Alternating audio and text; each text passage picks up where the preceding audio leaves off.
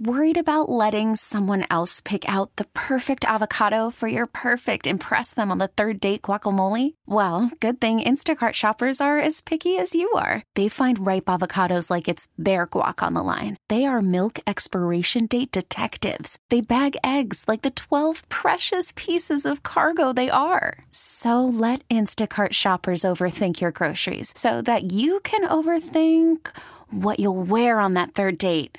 Download the Instacart app to get free delivery on your first three orders while supplies last. Minimum $10 per order, additional term supply. Welcome to The Connection, a weekly radio program where we share our experiences and expertise with stories of caring, courage, and change right here in Connecticut. Listen to learn about needed resources to improve your well being and transform your life. Now, here are the hosts of The Connection Lisa DeMattis Lapore and Ann Baldwin. And good morning, everyone, and welcome to another edition of The Connection right here on WTIC News Talk 1080. I'm Ann Baldwin, and I am the president and CEO of Baldwin Media, going on 23 years now. And I'm also a person very grateful to be in long term recovery. I almost got nine years, Charlie. Excellent. Yeah, yeah, it's been a it's been an incredible journey and I'm so grateful for what I've got today. So, Charlie Barber is sitting in with us today because Lisa DeMattis Lapore is taking a little bit of time off. And uh, Charlie is the director of special projects, uh, the Special Projects Institute for Innovative Practice. And so, we've had you on this program before. You're writing books, you're publishing white papers. You're just a hell of a guy, Charlie. Thank you. and I'm so excited. I always get excited when we have other people in recovery in the studio because I feel like, you know, I can just feel the connection. And the connection that I have right here sitting in front of me is with Daryl McGraw. And why don't you go ahead, Charlie, and explain, you know, why Daryl's here? And folks, you are in for an amazing program. Trust me. So very happy, Daryl, um, that you're here. Um, my good friend Daryl, and uh, you mentioned Ann your incredible journey. I think Daryl will probably want to talk about that. I can talk about very briefly the kind of end or you know arc of the journey. I spent uh, one of the most memorable days that I've had uh, with Daryl. It was last summer, like a year ago Daryl, uh, after his journey, which he'll describe, out of his own pocket, bought a house in the worst block of New London. Um, it's actually a very, uh, the bones of the house are fantastic. I think it's like an old sea captain's house. Cool. You can actually sort of sense the seawater, you know, a quarter mile away, but it's a notorious uh, drug and prostitution block. So he got it at an unbelievable cost and he created his own halfway house. Wow. Uh, based on his experience, it has a great name. It's called Soft Landing. And I got there early, and Daryl came in with a dozen Dunkin' Donuts for the guys. This is all self funded. Mm-hmm. This is, you know, no government, no nothing. This is Daryl and wow. his paycheck. And um, there were four guys there. One was a guy who had been in and out of uh, psychiatric institution locally, but he didn't have a place to stay. The other three guys had gotten out of prison. I remember one guy had gotten out two days before. You could see him being overwhelmed by the donuts because you know, if you've been in prison, you're not used to selecting one out of 12 donuts. What am I'm I going to grateful to say that I haven't, so, but I can imagine. Right. Yes, I can imagine. You could see him cognitively trying to process which one wow. to choose. And then Daryl said, it's okay, man. You just sit for two weeks if you have to. You just take a month, you take whatever time you need. And as proud as we are of the connection halfway houses, we couldn't do that because, you know, we've got government mandates and uh, service plans and so on. So it was just an example of Daryl's own insight into that process and what he's created on his own. We should also mention too, and Daryl, it's that's just a cool story, and I'm looking forward to many more. But you're also the former um, program director for the Yale University Department of Psychiatry. Um, also, you've been contracted to serve in a number of roles with uh, DMHAS, Department of Mental Health and Addiction Services. Um, you got a lot of state certifications. Uh, you're an addictions counselor, a recovery support specialist, and a criminal justice professional, and you speak all over. So let's let's be quiet for a minute and let's let you speak. You know what I like to ask people, if you don't mind, Daryl. And again, the conversation is yours. So what happened, and kind of where are you at today? So thank you for having me, and Absolutely. thank you for um, um, bringing me here. And Charlie, thank you for your kind words. Um, so my name is Daryl McGraw. I am a person in long-term recovery as well. Congratulations. Thank you. What you got? How many? Um, my clean date is May 7, 2007. Nice. Um, so I uh, recently just celebrated 11 years and I'm really excited about that. Uh, But it also means for me like a bunch of different things. I'm in recovery from a lot of different things, not only just addiction, but as well as incarceration, and, and as I found later on to be from mental health as well. Excuse me. And um, it meant that really mean that date actually means that's the last time I put a, a substance in my body, as well as just the last time I've been in the back of a police car. You know, my story um, has incarceration involved with it, which is why um, Charlie talked about the house. We call it Friendship House. The overall um, house is called Friendship Houses because that's where I grew up in Stamford. I grew up in a project called Friendship House, and all the neighbors kind of did what did for each other, and we all like looked out for each other. It was that kind of community, village type of atmosphere, and I wanted to create that for people coming home. So, similar like what Charlie said, you know, um, on, on a wing and a prayer, we started this project, and um, the neighborhood was infested, and it was, you know, but through just being people in recovery and having come having a background in the street, we were able to talk to drug dealers and say, "Hey, we're really trying to do something positive here. If you don't mind, we're not telling you you can't sell drugs, but you just can't sell them here. You you just have to move that down the street." And slowly but surely, you know, they moved down the street and then around the corner, we were able to clean up our neighborhood a little bit. Um, it, it was challenging, but um, I think that you know it, it all worked out. Um, May 7, 2007 was the last time that I was arrested. Um, you know, prior to that, I had been in and out of the correctional center for um, and out of prison for 10 years. Um, spent 25 years of my life using drugs, selling drugs, and using drugs. 10 years of my life, like I said, inside, in and out of prison on the installment plan. I like to see the installment plan because I would go in, few years, come out, come back and forth, and uh, checking to see if the food was still gross or whatever. Yeah, the food's never going to change, man. yeah, yeah, it's, it's pretty much still the same. The menu's the same. It's still fish. My dad was a corrections officer fish for on years, and uh, we'll put it this way: he packed his lunch every day because he told me what was in some of that Yeah. chili. If you want to get into details, Yeah. anyway. So, so yeah. So was- you've come a long way. And you know, I like what you just said too, Da- uh, Daryl, is that, um, or maybe you said it, Charlie, that you have that perspective. You know, you, you come from a different place and you have been in and out of incarceration. So, you know, in your professional opinion, what is it that's contributing to this this issue that we have out there? You know, you, you touched on so many things that the Right. connection deals with, whether it's homelessness, you know, it's addiction, it's mental health. There's so many different different factors. It can't be a cookie cutter approach to getting people off the streets and and back to being productive citizens. I think that um, for me, and what I was excited to come here and talk about today was like the urban trauma issue. And um, for me, I'll go back a little bit. I was asked to speak um, in D.C. and um, I was called by an organization to come to a criminal justice um, conference, and they said, "Well, we'd love for you to speak about trauma." And I was like, "Oh, okay, great." And they were like, "So, what was your trauma? Was it sexual? Was it physical? Was it that?" And I was like, "Yeah, no." And they were like, So, what was the trauma? I said, Well, I think the first trauma that I can remember was when I was six years old.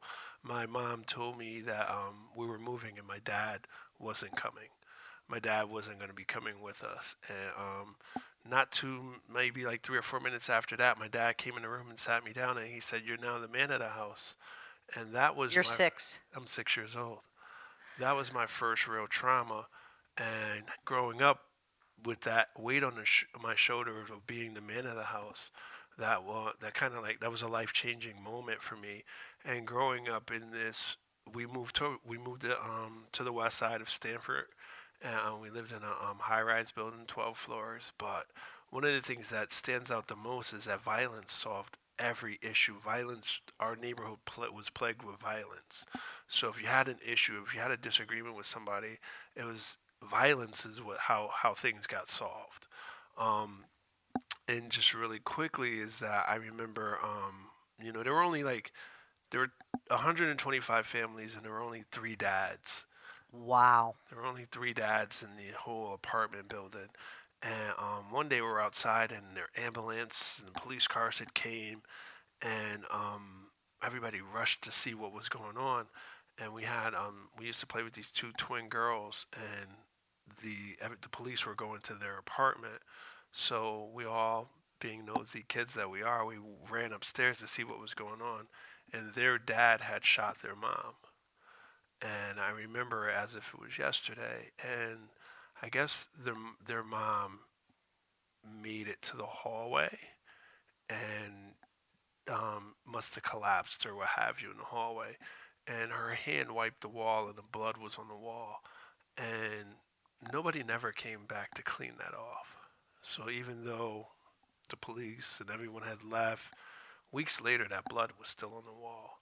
And when we would go upstairs, we would go back, and, and it was stuff like that that made me think you know, and it just a lot of that stuff was just acceptable, um, part of the way people did business. And growing up, watching this, and then probably around age 15, getting involved in drugs and in the drug game and everything, becoming a perpetrator, not only watching violence, but becoming a perpetrator of violence as well.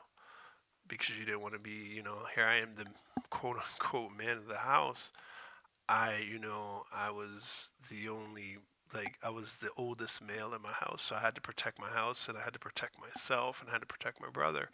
Um, at least that's what I thought at the time. So, um, becoming a perpetrator of violence and growing up in that world, so I think it was really important for me to bring this story to light because it wasn't until I was asked to speak about trauma that I even realized that I had even experienced trauma. I didn't even understand that I was even in a, I was in tra- a traumatic state. And then as I did more research from going to school and talking to other professionals, I started to realize how the trauma was a direct correlation or relationship to the incarceration and the addiction and all the things that happened to me and where I was finding myself. And then I started talking to family members and friends, and they were the same things was happening to them. And then I, I, I did some more expanding, expanded conversations, and I started to speak to people in prison, and their their situation was the same. And then I, being a professional, having worked at DMHAS and with Yale, you know, I noticed that we weren't having this urban trauma conversation. You know, very few people were having it, and when they were having conversations about trauma, the piece of how growing up in these violent environments and how trauma was the norm, how this was normal, wasn't being discussed. Well, it's almost like PTSD, isn't it, Charlie? I mean, it's one of those things where that's what you saw, right. that was your reality. And you know, I'm speechless when you said your dad, your mom and your dad sat you down. You're it six years old, so you figured it out. Right. But that's it, Charlie, and you know more about this than I do, but yeah. you're not alone. And I think for, you know, tough men or whoever, you're not going to be talking about your trauma. Right. That's not something that you, you can afford to do. I remember you telling me about, um, you know, arriving in prison and witnessing a stabbing yeah. uh, the first morning. The first morning, yeah, I remember we were at Somers Prison. It's called Osborn now, but our first morning we got up for breakfast and um, someone had got their neck slit from ear to ear, and um, the guy was pushing. We were going to breakfast or medical, and the guy was coming by in a wheelchair with one guy. They weren't rushing him. He was holding his neck the towel to his neck, and the CO kind of was like walking when I'm saying, "Yeah, he's not gonna make it." And we would, and that was my first experience in prison, like seeing that this person was like basically trying to hold a towel to his neck. It wasn't like paramedics and all. it wasn't that. It was kind of like people were just like, it was kind of like, yeah, he probably won't Matter of make it. fact. Yeah, it was just, and then so here's this, you know, um, another traumatic experience. And when you speak, when you talk to guys or you work with people that are have been incarcerated, and um, and unfortunately, like you look at men as we as we talk about a lot of the guys that I work with at the house are men that are returning from um, prison, and they're traumatized going into prison. They already go in with their own trauma, and then they're while they're in prison, a lot of stuff goes on, whether it just be strip searches or seeing violent acts or what have you, or just being in that closed in cell with just another individual where you cook your food and use the bathroom and all these different things in one closed in space and you're expected to do that. And like I said, strip searches are common. You go through so many strip searches now that if someone told me to strip, I don't think I, I might have to think twice. But like, wow, So, Daryl, how did you go from numbness? Because I imagine that's partially, for I guess, lack of awareness was your first. Because you know we all grow up in these environments. We don't know what we don't know, so you just do what you have to do. So, so you went from kind of, uh, tell me if I'm right or wrong. You went from kind of a lack of awareness to probably a numbness just to survive, and then since 2007, and but I'm sure the change happened well before then. The first interior change. How did you flip the switch on decades of trauma to do th- one to have the courage to tell your story, to engage in this dialogue, to do the good works that you're doing now?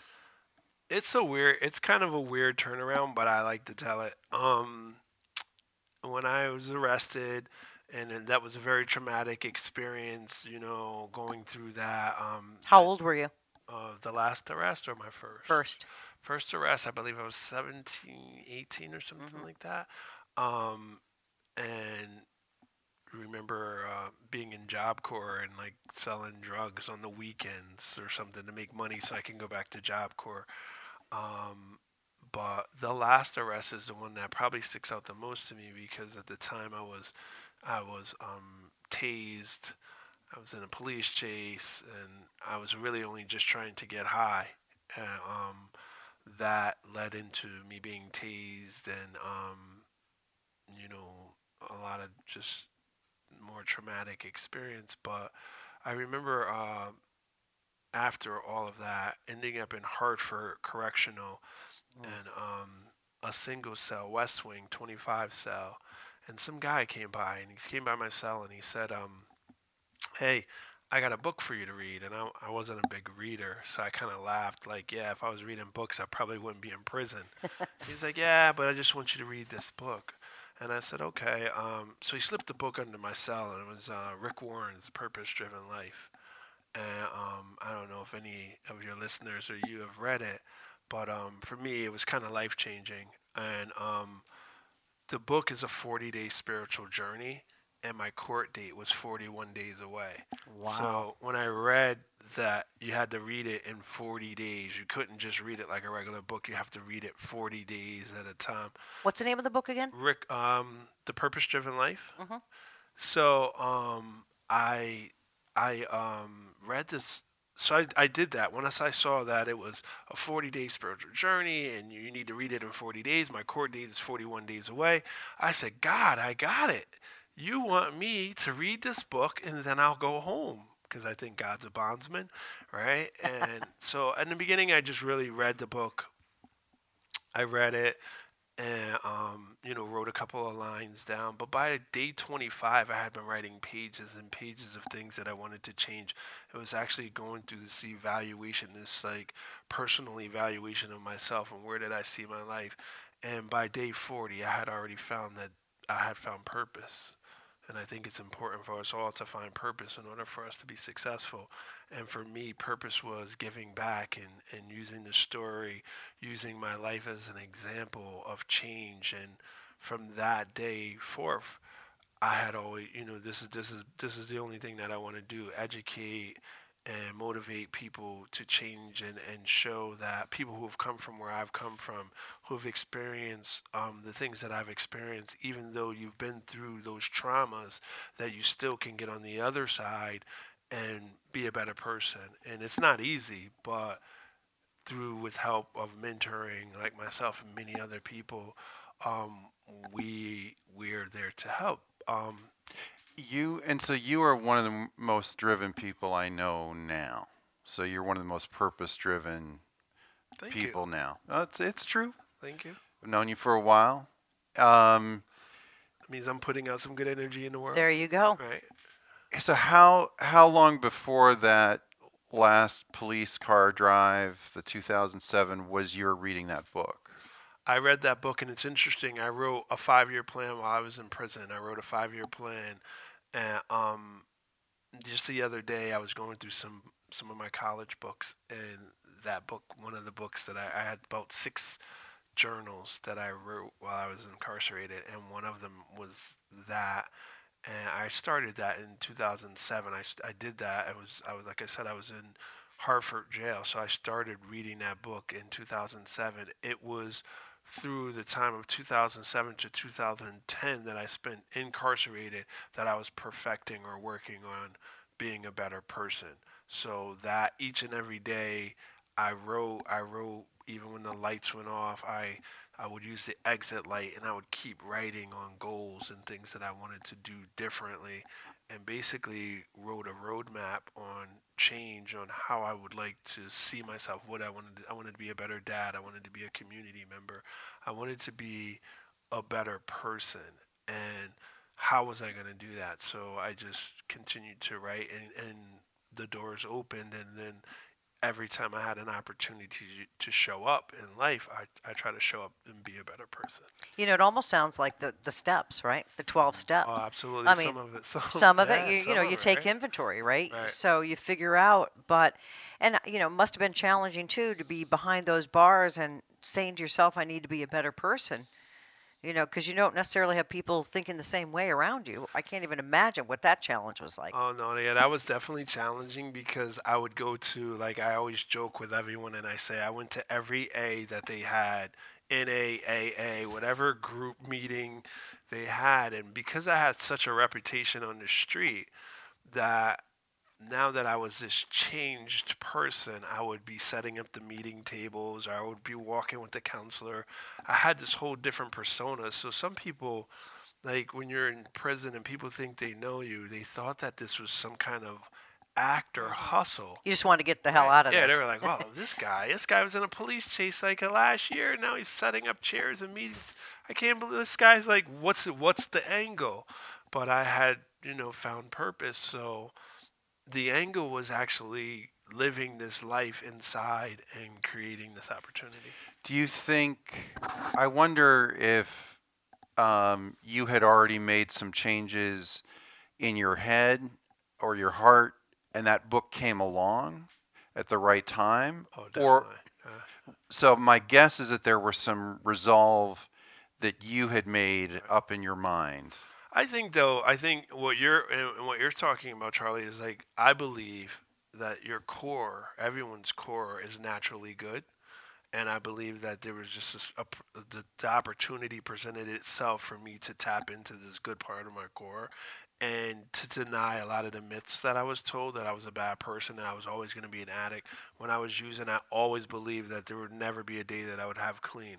I always believed that. I always believed that I was a criminal. I was a hustler. I was all these things, and these were things that I had put in my head. So it was about putting new things, new messages in my head that I had to live by that made makes it possible for me to proceed today. And there's research to this effect that for successful recovery from the kind of career that you had early on, it's really finding the good self that you always were rather than getting subsumed in all the negativity, but having that that focus on the good self and also this desire to give back. Absolutely.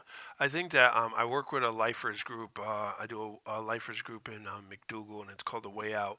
And we talk about core and sub personalities a lot and wearing the mask. And I think that a lot of those sub personalities and masks that I wore in the community, those were protective. Remember, I was at 6 years old. I had to be the man of the house, so I wore a lot of masks for a lot of years. It wasn't until I be able to come in touch with myself that I was able to um, be a different person. So we're speaking with Daryl McGraw, um, myself, and Charlie Barber um, from the Connection. So we've got just a few more minutes. So I'm curious to know, Daryl, where's your life at today? Who are you? And let me just say, and we have to have Daryl back for round two because Oh. I don't think we've got. We're not done. Right. Oh, I could so, talk to you all so day. you, you don't have to do it everything in 30 seconds, but No, no question. Um, thank you for having me. Um, right now, I'm blessed to be able to do some consulting. Um, doing criminal justice consulting. I heard the word dad. And super dad. I'm, You're a super dad? I'm a super dad. Many- I think. how I many have three- kids you got? I have three kids, uh, two daughters and a son, and uh, my son's in the middle. And um, I think that the biggest gift is being able to be a dad to all three. But you know, in our culture, um, black men struggle the most. So being there and being there for him and watch at his sporting events and so on and so forth, and being able to every day create new memories for them has probably been my best gift. And what is your message out there, um, Daryl, to our listeners? You know, I'll give you the the last few minutes. What do you want people to know? What's the takeaway from this? I know my takeaway is that, and I think you both said it. We all have a core. Our core is good, but s there's so many negative influences. How do you get back to that core? Yeah, I think that understanding that we all we all are good and we all do have a good core, but most of all, I think that it's important that people understand that we are not our mistakes. You know, there's many people that are either coming out of prison or struggling with substances or mental health and they haven't found that core. They haven't found that path yet. So I believe it's important for us to give them, you know, to to, to not give up on them and to be able to be there for each other and, and so on and so forth. And, and that's that's that's kind of the thing of of being able to be like what did you do for someone else today? That's the way i wake up every day. Like hopefully me speaking gives someone one of your listeners you know hope. You know i believe that we are all hope dealers not dope dealers anymore. So I love hope that. dealers. And that's that's what we deal in hope we took over our neighborhood we said we're selling big bags of hope right now they were like where's it at we're like we're it That's great. Well, Charlie, and that's exactly what the connection's about too, right? Is mm-hmm. is meeting people where they're at and understanding what their issues are and getting back down to that core. So this has been a, go- a great conversation. Awesome. Very continued success. oh thank you Very inspirational. And Charlie, thank you for bringing your friend here to us, to this audience today, because I think we've all, you know, gonna be a little softer when I walk out of here this afternoon. Soft Landing. Soft landing, soft landing. That's the name of his uh, nonprofit. Profit, soft landing. That's And we, fantastic. all, and we need help. You need help? Yep. Okay. And uh, I, I think that's fantastic. And we'd also like to make sure the name of the, the book again, because if it changed your life, who knows how many other people out there's lives it might change. It's called The Purpose, Driven A life Driven Life by Rick Warren. by Rick Warren. by Rick Warren. I'm going to pick that one up. Uh, and if you'd like more information on The Connection and any of their programs, you can go to the website, and that is theconnectioninc.org. Theconnectioninc.org. Daryl McGraw, as I like to say, continued success. Thank you so much. Charlie Barber, thank you for being here and co-hosting with me today. It's been Absolutely. a you you hit a home run with this one. I tell Ah, you, Thank you so much. I'm not easily I'm, inspired. I'm good at identifying talent. You are. You are very good at that. And of course, we want to thank all of you, our listeners, for tuning in to this edition of The Connection right here on WTIC News Talk 1080. Somewhere